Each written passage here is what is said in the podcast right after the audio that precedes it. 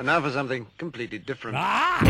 Forget everything you've been told by others before. Get ready for the real deal, the full story. Real talk about money, markets, life. Now, it's the Real Investment Show with Lance Roberts, presented by RIA Advisors.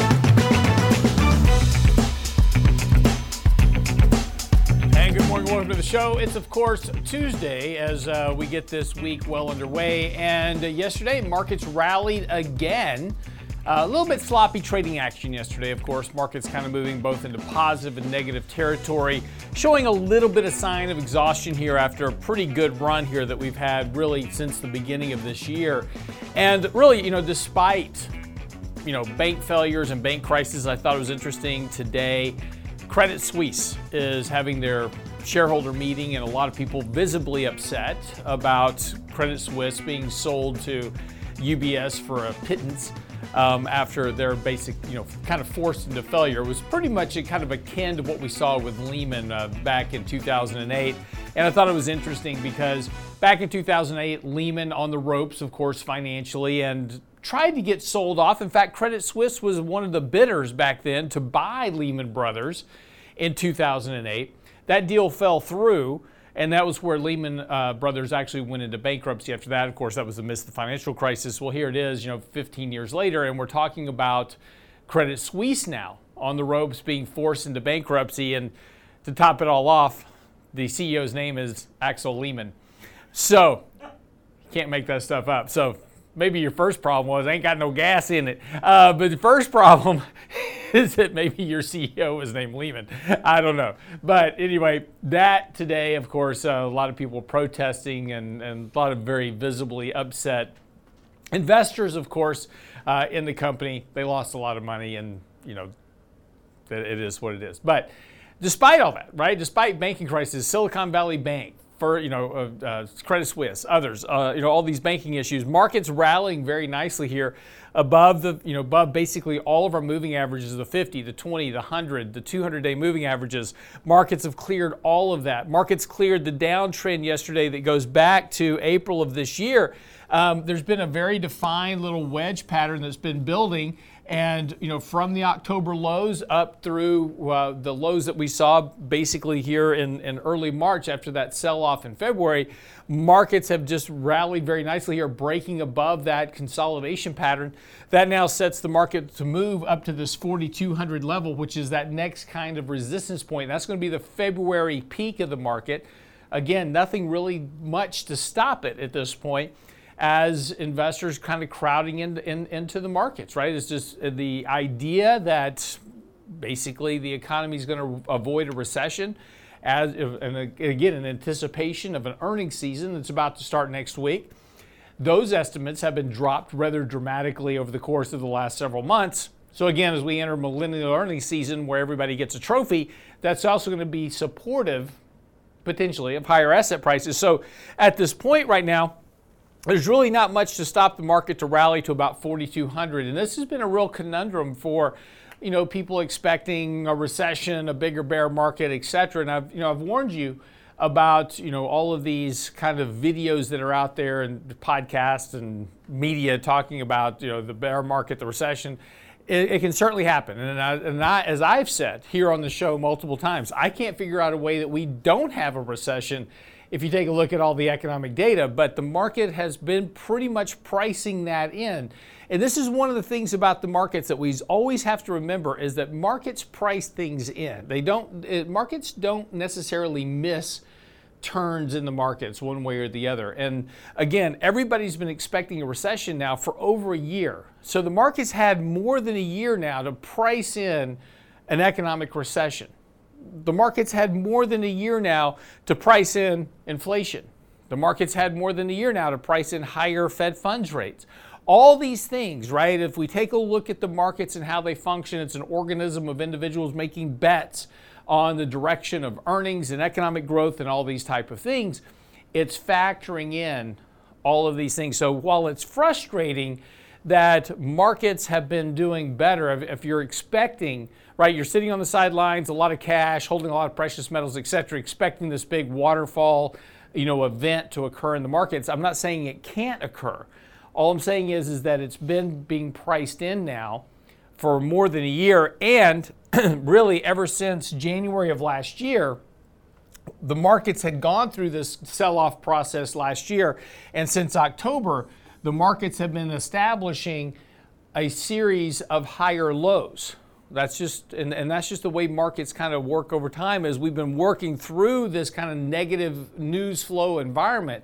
The markets have consistently been putting in higher lows at this point showing that that bullish trend is trying to reemerge. Again, we're not there just yet, but this is very important to pay attention to. Again, in the short term, we're on a buy signal as we've talked about before. You don't ignore that buy signal. It pretty much tells you that there's a, a, a positive momentum push to the markets right now.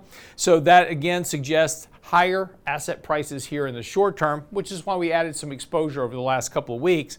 Um, but markets are very short term back to overbought. So again, first time that we've been overbought now, really since the peak of the market back in February. So there's probably limited upside here at this point for the markets. But as long as this buy signal is in place, markets can remain overbought longer than you uh, can imagine. So just now, because we're just now getting to overbought status, doesn't mean markets are going to sell off tomorrow.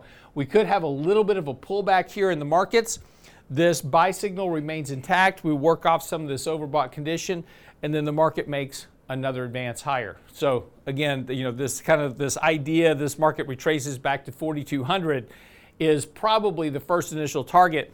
After that, if the markets can clear that level, our next targets are really these kind of April highs right around 4,300, and then we're talking about 4,400 after that. So there's a couple of levels of resistance here that the markets will have to deal with as they move higher. but again, the momentum of the market is certainly intact here. And if we start getting better outlooks on earnings, earnings start to improve. Remember that markets are based on earnings estimates. So if estimates begin to improve, if corporate news flow is better. That's going to help give the bulls a little bit more incentive to be long equity risk. So again, doesn't mean that this is that you know it's it's all green lights from here. We do need to be cautious about what's going on. There's certainly plenty of economic and fundamental risks to the markets we need to be aware of. But again, it's just important to balance what's happening in the markets and what the markets are trying to tell you versus what we as individuals and humans you know, think is logical and we allow our emotions to get in the way of what we should be doing investing wise. So again, this is really just the challenge that we deal with right now. Certainly lots of bearish case to be made, economics, fundamentals, etc. all certainly not bullish in the, the broader view, but markets have again have been pricing a lot of that negativity in here for quite some time. So We'll talk some more about this uh, this morning because the question that we want to talk about this morning, in particular on the show, is Is October, was October the bear market low? And was that actually a bear market or not? So we'll get into that this morning. I have a couple of charts to share with you as well, uh, just trying to establish where we are within this long term market cycle. I'm Rose Lance Roberts. Be sure to get to the website. The article is out on our website this morning as well at realinvestmentadvice.com. Also, our daily market commentary so much more, all at the website, realinvestmentadvice.com. We'll be right back.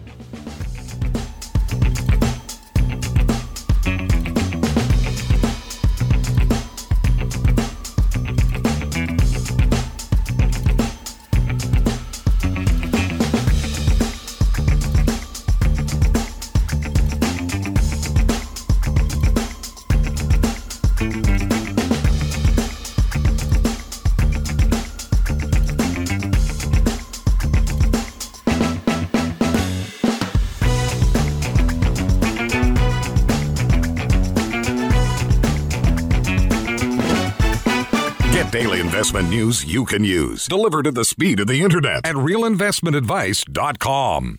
What's new with Social Security this year? Our next Lunch and Learn will reveal seven things to watch in 2023. Thursday, April 13th at noon, Richard Rosso and Danny Ratliff will share Social Security claiming strategies, the 2023 COLA, and earnings tests. Our What's New with Social Security this year Lunch and Learn with Ratliff and Rosso, April 13th. Register now at realinvestmentadvice.com. Realinvestmentadvice.com. The Real Investment Show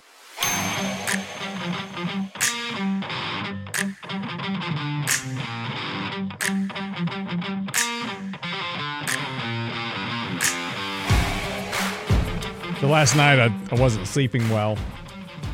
Had too much going on in my brain. And so uh, I got up and I didn't want to bother my wife. She was very tired. She was sleeping. She had to get up early this morning for a meeting. So I got up and went into the uh, living room, just kind of laid down on the couch for a little bit. And she she always leaves a light on in the front of the house because, you know, just makes her feel better about things to have a, a lamp on in the living room. I guess she assumes that burglars will assume that we're awake at 4 a.m. in the morning with a lamp on. So anyway, but so I, I, got up and I, I went laid on the couch here for a little bit, just trying to get my brain to shut down. And I turned the lamp off as I was going back to bed. And so this morning, my wife, you know, is up and I'm, I'm getting dressed to come here down to the show. And she's like, honey, did you know that the lamp was off in the living room? And I'm like, yeah. And she goes, why is it off? And I go, why why are you asking me? She goes, Well, did somebody break in last night? I said, Yes, honey, a climate activist broke in last night, turned our lamp off. I said, No, I turned it off last night before I came back to bed. so I mean, like she's like, Well, I was just concerned somebody broke into our house. And I'm like, Yes, but I'm sure if they broke into our house, it was for more than just turning off your lamp. So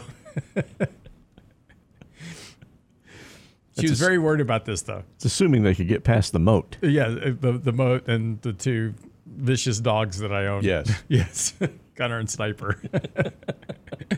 anyway, uh, a couple of things. So so talking a little bit about you know the markets and you know where things are going right now. I know it's frustrating, right? You know, I I, I do these interviews every week with Adam Taggart over at Wealthion, and we do a market recap and you know, he's always asking me questions. Well, you know, you know, the, this is happening and that's bearish, and this is happening and that's bearish. You know, it's a, it's a very bearish tint uh, to to that. And you know, for the last several weeks, I'm like, you know, yeah, that's certainly the case, but this is what the markets are doing, and you know that that's certainly a differential in what we think things should be doing in the markets versus what they are doing in the markets. And it doesn't mean that one view is right or wrong. It just means that we need to examine both views. And in fact, Michael Lebowitz in our daily market commentary is about to start a little series in our daily market commentary that we email out every morning at 7:30 talking about psychological biases, the errors that we make through our own behavioral problems in terms of investing. And sometimes what we think should be going on in the markets aren't. Let me give a good example right now there's plenty of bearish news about the markets. We're going to have a recession. Leading economic indicators are certainly in, the, in in an area that have always preceded not not sometimes always preceded a recession in the U.S. economy. Um, our own economic composite index is at levels that certainly have always preceded, not sometimes, but always preceded an economic recession. And so we're going, well, how on earth can markets rally in light of the fact that this data is all pointing towards recession? Well, there's a potential maybe that this time is different. One of the reasons I say that is because we just did we just came out of recession. Now, yes, that recession was man-made in 2020. But we did have an economic shutdown that reset some of the metrics in economic data. And so, could this time be a little different? I thought it was interesting because Bloomberg just recently published their U.S. GDP growth forecast quarter over quarter for the rest of this year and into next year, end of 2024. And what you'll notice is, is that they're predicting a negative quarter of economic growth in Q3 of this year, and then it's back off to the races through quarter four of next year.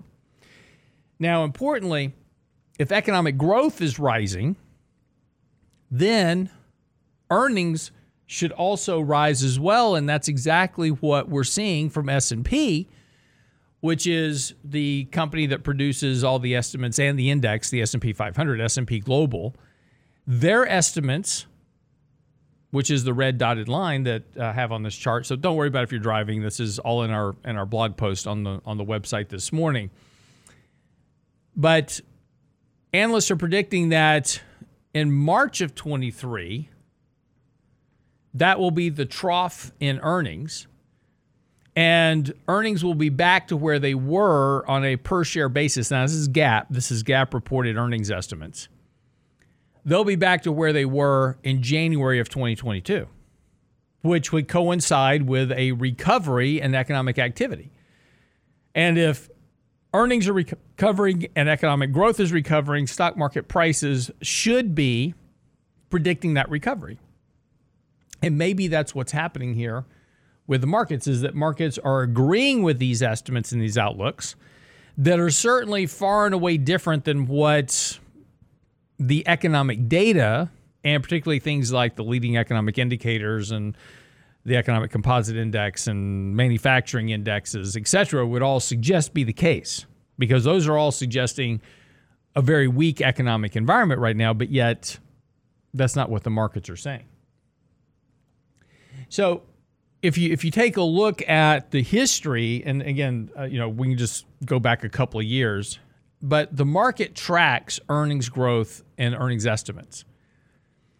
And I've, I've, said this before like if you're a gold investor the only thing you care about is real interest rates. So if you're buying gold for an investment purpose just pay attention to real inv- and, and real interest rates. In the market the only thing you care about is the direction and trend of earnings and earnings estimates because that's where prices go because prices the market is always pricing in the growth rate of future earnings right because you're buying stocks today in hopes of higher earnings in the future to support that valuation that you're paying today. And so if earnings are improving, then the valuation, the E, is improving, which means you can pay more for stocks. That's the theory, and that's what the market tells you. And and, and while this chart only goes back to 2022, um, history holds that true back through history as well. So uh, just one thing to pay attention to. But again, you know, as I said, one of the things that is important – and that we need to also understand is that there is a difference between the market cycle that we're in, where we were, and where we are now. And this is going to be an important thing, and we'll, we'll get into a little bit more of this when we come back from the break. No, Brent, not yet. Um, the we'll talk more about this when we come back from the break because it's going to take a little bit of ex- explanation to get into. But the important thing is is that when we are looking at long-term data and particularly when you're looking at economic data as, as, a, as a reference, it's very important that we don't get caught up between the, the here and the now versus where you're going to be in the future. And so, if we take a look at a lot of the manufacturing indexes, as an example, ISM, the Institute of Supply Management Index, or if we take a look at the Purchasing Manufacturers Index, those have had very, very sharp declines. And they're trading in very recessionary territories. But yet, the recession hasn't occurred, at least has not been dated by the National Bureau of Economic Research yet. I'm not saying it won't be. But there's also something to take away from this is that a lot of those indexes have had huge declines. They're trading in fairly deep recessionary territory, which is also going to suggest that at some point you're going to work through that cycle. That cycle is getting worked through here right? Inventories are being reduced, layoffs are occurring, all those type of things, right? Uh, announcement by Google today, they are cutting back on expenditures, fitness classes and muffins and those type of things, uh, PC replacements. You just can't get a PC every time you want one now. But they're trying to they're trying to do cost cutting. That is going to help their bottom line of their company, right? So companies are responding to the economic slowdown their earnings have declined over recent quarters because of the economic slowdown itself. And these companies have made adjustments to both headcount as well as expenditures, et cetera. So a lot of the economic slowdown has already gotten priced in to a lot of the economic data. And at some point here, it will begin to improve because these are cyclical indicators. So one of the conundrums is going to be for investors is going, well, I think the market's got to go down another 30, 40%, right? That's just an, an obvious fact, right? I hear this every day from people. Well, it may seem obvious because, yes, I agree, valuations are high, right? Yes, I agree. There are plenty of indicators that suggest a recession is right around the corner. And during a average recession, historically, stocks decline by 35%. And the Fed is going to be cutting rates theoretically in response to a much slower growth economic environment and a financial downfall. That's why the Fed would be cutting rates. But one thing to factor in is that, well, we've already had a 20% plus decline last year that was kind of front running. Now, normally when the Fed is hiking rates, markets are rising, not declining. Last year was a bit of an anomaly because the market was rising. Uh, sorry, the, um, the Fed funds rate was rising and markets were declining. And that's normally backwards from where it occurs. Normally, the markets decline as the Fed is cutting rates after hiking them because they are acting in response to a recession or a, a, an event of some sort. So did the question becomes did we front load that recessionary drawdown in the markets and so we've taken some of that risk off the table so even if we do get a recession maybe the decline isn't as bad as we think, right? It's not going to be another 30 or 40%. And this is going to be the challenge that as investors we have to work through. But this is going to bring us and and, Brent kind of spoiled it with preloading my chart, but when we come back from the break, we'll, we, we need to talk a little bit about psychology and what we think versus where we are currently within the markets. And things aren't as bearish as they seem, which, when you look at it from that perspective, is this actually an opportunity to put capital to work? And should we be looking at it a bit differently? We'll talk about that when we come back from break. Don't go away.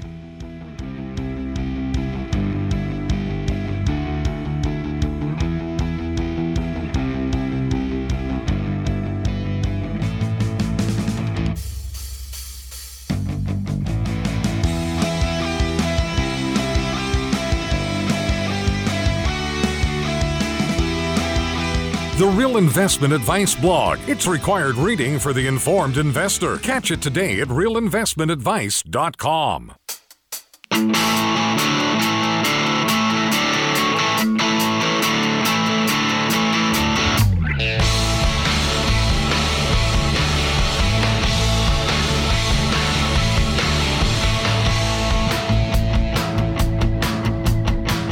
So, welcome back to the show this morning.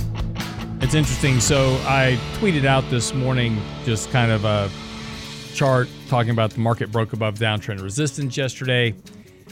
That sets up this rally to potentially next stop is 4200.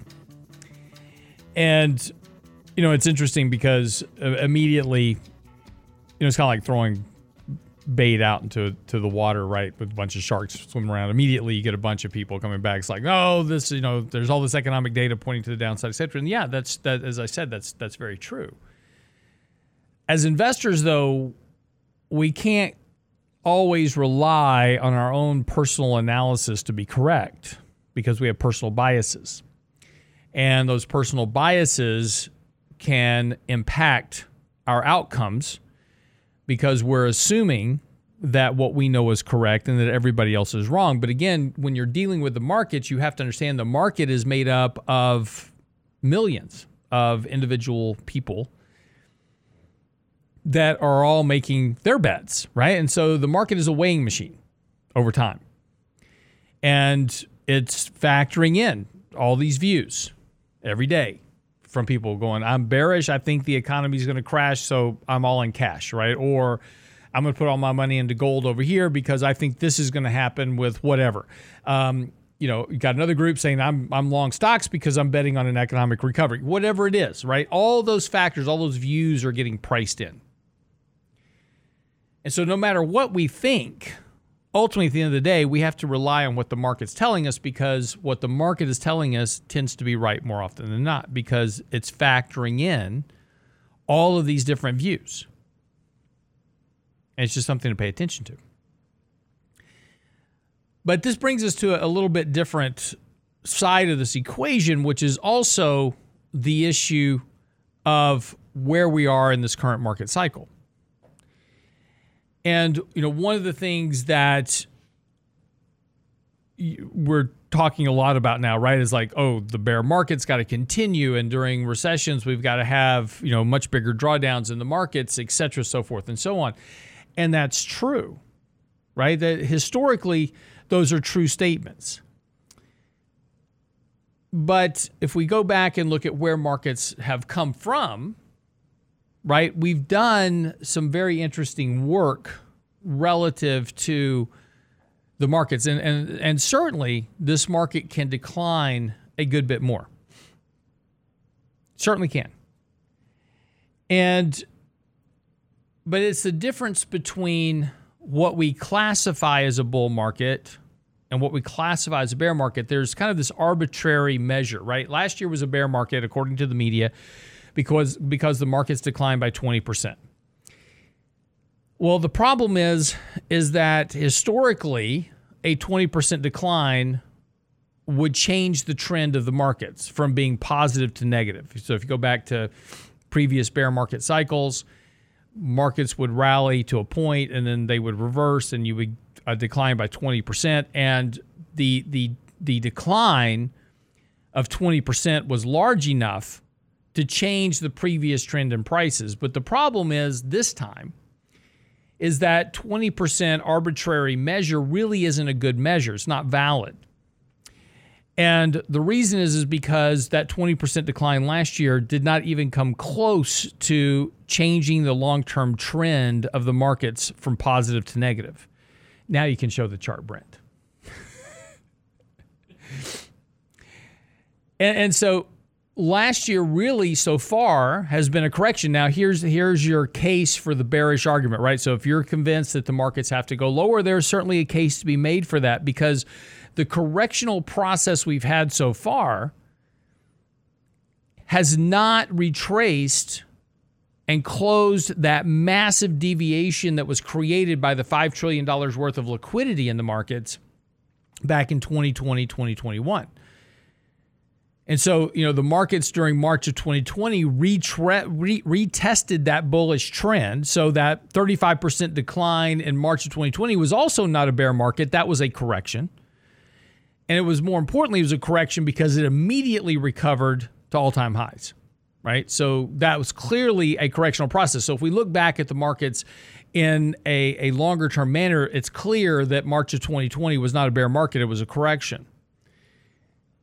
The current environment has declined by 20%, but it's still not a bear market because you have not changed the directional trend of the market. The trend of the market is still higher, not lower. Previously, when we had corrections that changed the trend of the markets, that was when we had bear markets, right? So, as an example, back in 2008. But you'll notice that back in 2008, that deviation from the rising trend line was not that great, not nearly to the magnitude of what you're seeing in recent years because of the impact of aggressive fiscal and monetary stimulus. So, if you are a bear and you're looking for further downside, there's certainly a case to be made that in order for this correction to complete, we should retest that long term rising bullish trend line from the 2009 lows which is about another 20, 25% lower. So there's your bearish argument. But even with that, it would not be a bear market. It would still be a correction because you haven't broken that long term secular bullish trend that began back in 2009. And, and so this is, this is the, the challenge that as investors we face. Now, from a short term standpoint, and again, using our 2009 to current position.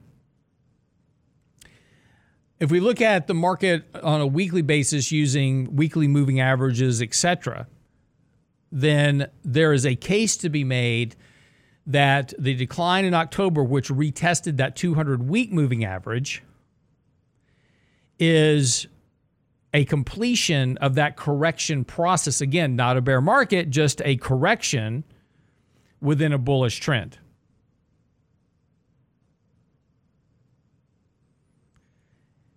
So, what these views tell us is that, you know, on a shorter term basis, weekly moving averages versus monthly charts, etc., that there is certainly risk to the downside. Yes, we can certainly have further downside.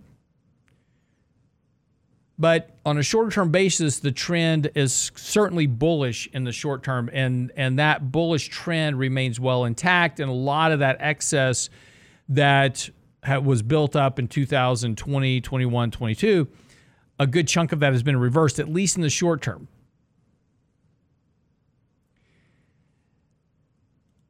So, again, this is the problem. See, this is the challenge that we face.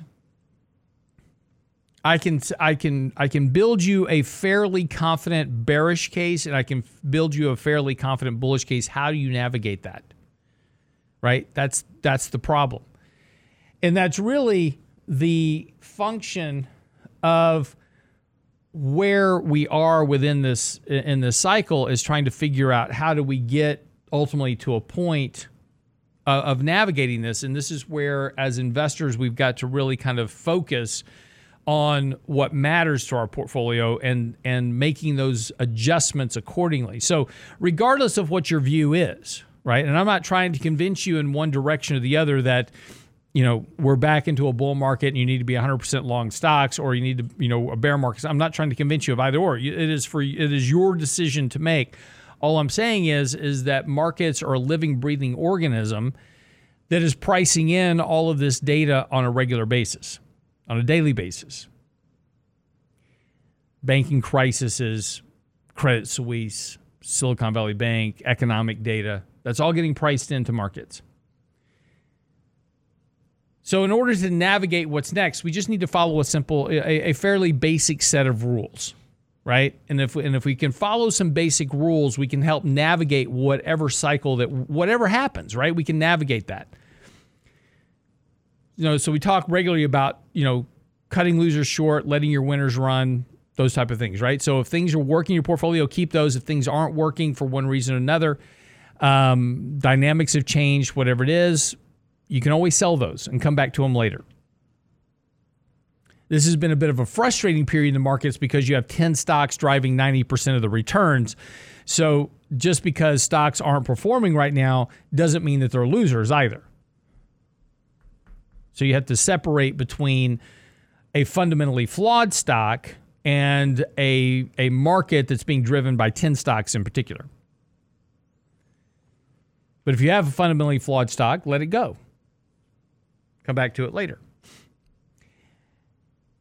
always make sure that when you invest in anything that you've got a specific you know target in mind. I'm going to buy this i'm going to sell it at this price if it gets there because it will be overvalued for whatever reason or i'm going to buy it here and if it breaks this level i'm going to i'm going to close it out because it's broken my stop.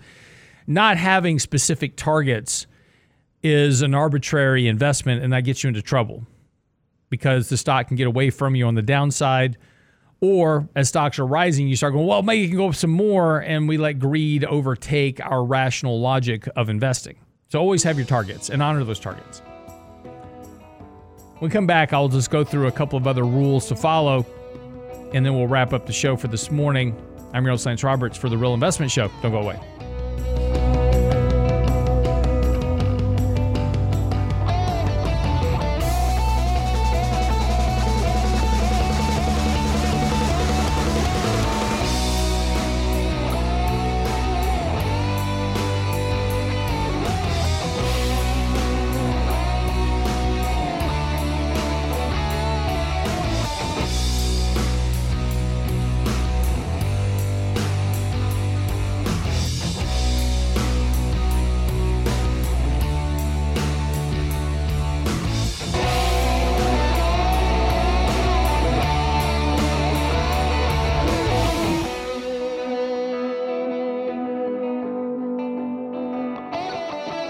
Get daily investment news you can use, delivered at the speed of the internet at realinvestmentadvice.com.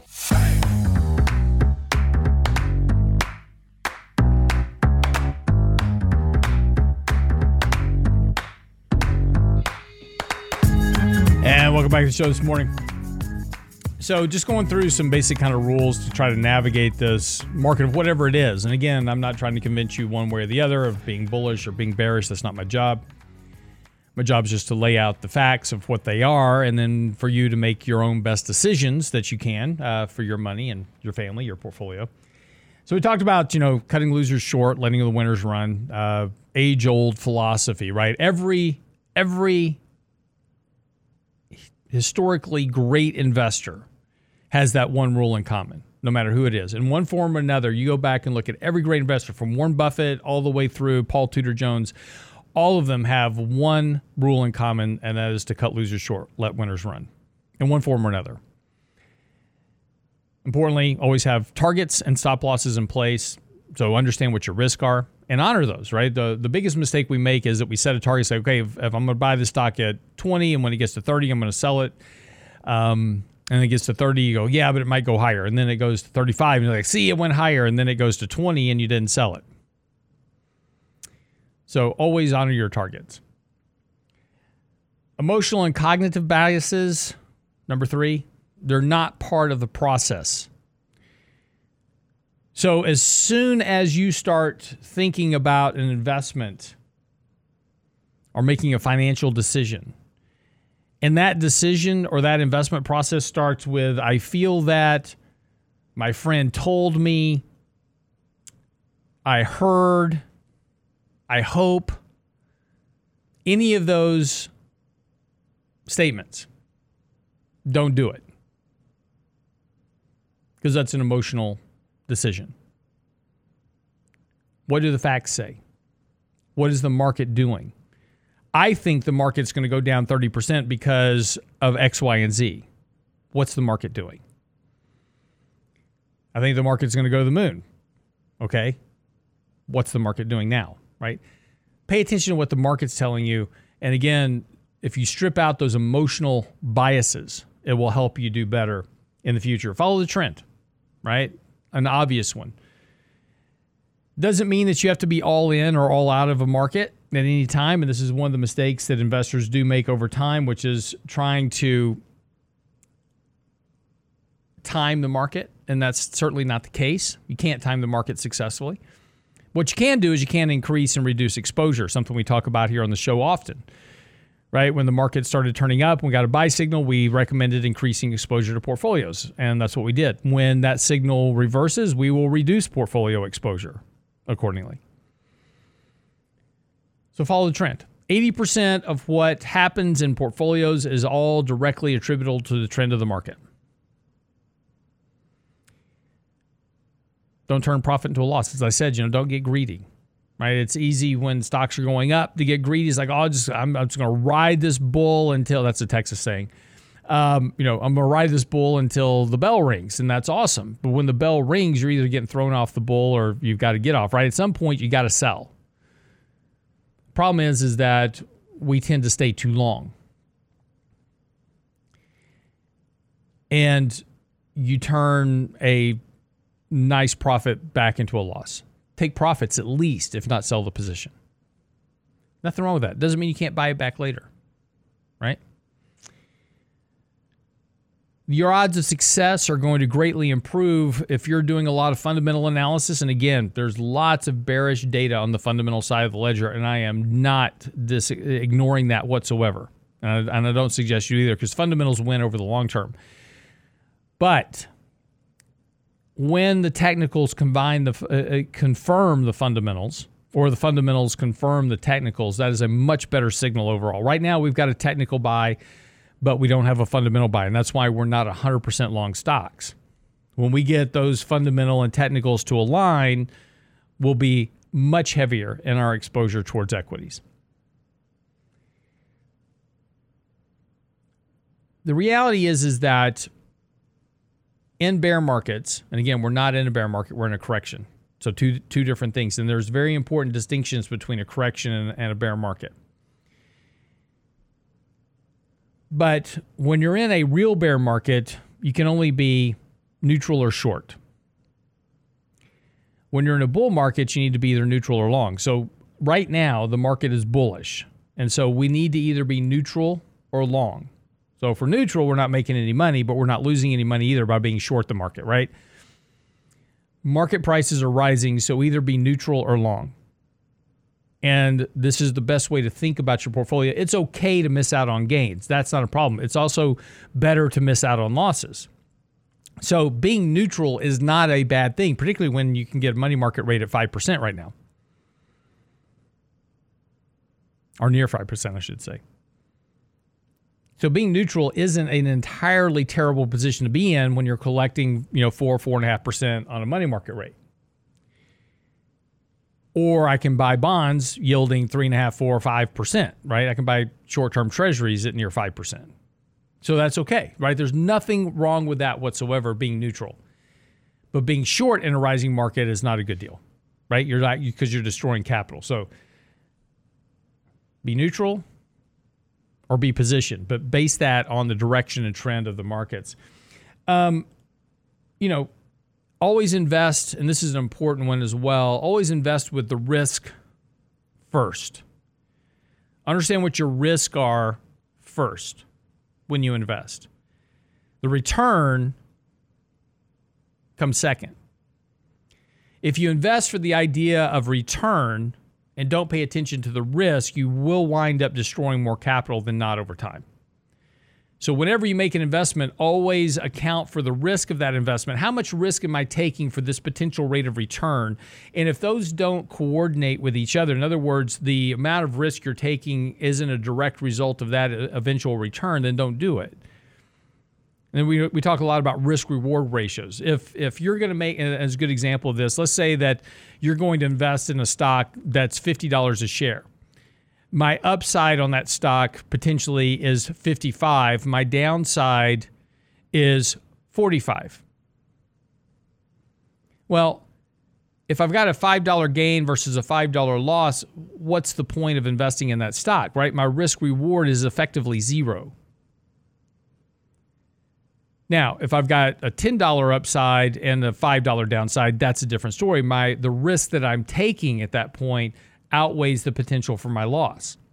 So, look at a position you're going to take, calculate where your stop loss needs to be, take a look at and this is, goes back to our other rule on always having a sell point in mind, either stop or for a profit a profit sell. Calculate those two first and determine your risk and reward. If it doesn't make sense, don't do it. Find something else. Just because it's going up doesn't mean it's a good investment. And the most important one is, is remember, you're not always going to be right. This is the biggest challenge for individuals uh, managing money. When they make an investment that loses money, they beat themselves up. It's like, ah, you know, I lost money on that and it's terrible. I'm, ne- I'm never going to do that again. Your goal as an investor is a 70% success rate. Even 60 is okay. But if you can hit about 70% of your trades, you'll do well. You know, if you're a 400 batter, you're probably going to wind up in the Hall of Fame at some point. Right? That and what does that mean, right? If you're batting 400, what does that mean? That means that you're striking out 60% of the time. Right? so, you know, when you go to the plate as a 400 batter, you're only getting hits 40% of the time, and that's a Hall of Fame guy right there, potentially. So if you can get 70% of your trades right, you'll do fine in the markets. You're not going to get all your trades right. And, and, and when one goes wrong, it just goes wrong. Just take it out of your portfolio, move on. Now, if you're getting 70% of your trades wrong, you need to reevaluate what you're doing as an investor. But don't try for perfection either, because what that gets you into is the I hope it recovers scenario. It's not a loss until I sell it, and I hope it comes back, right? That's where you get yourself in trouble. And then what you wind up with is a whole portfolio of stocks you're hoping are going to come back eventually versus making money.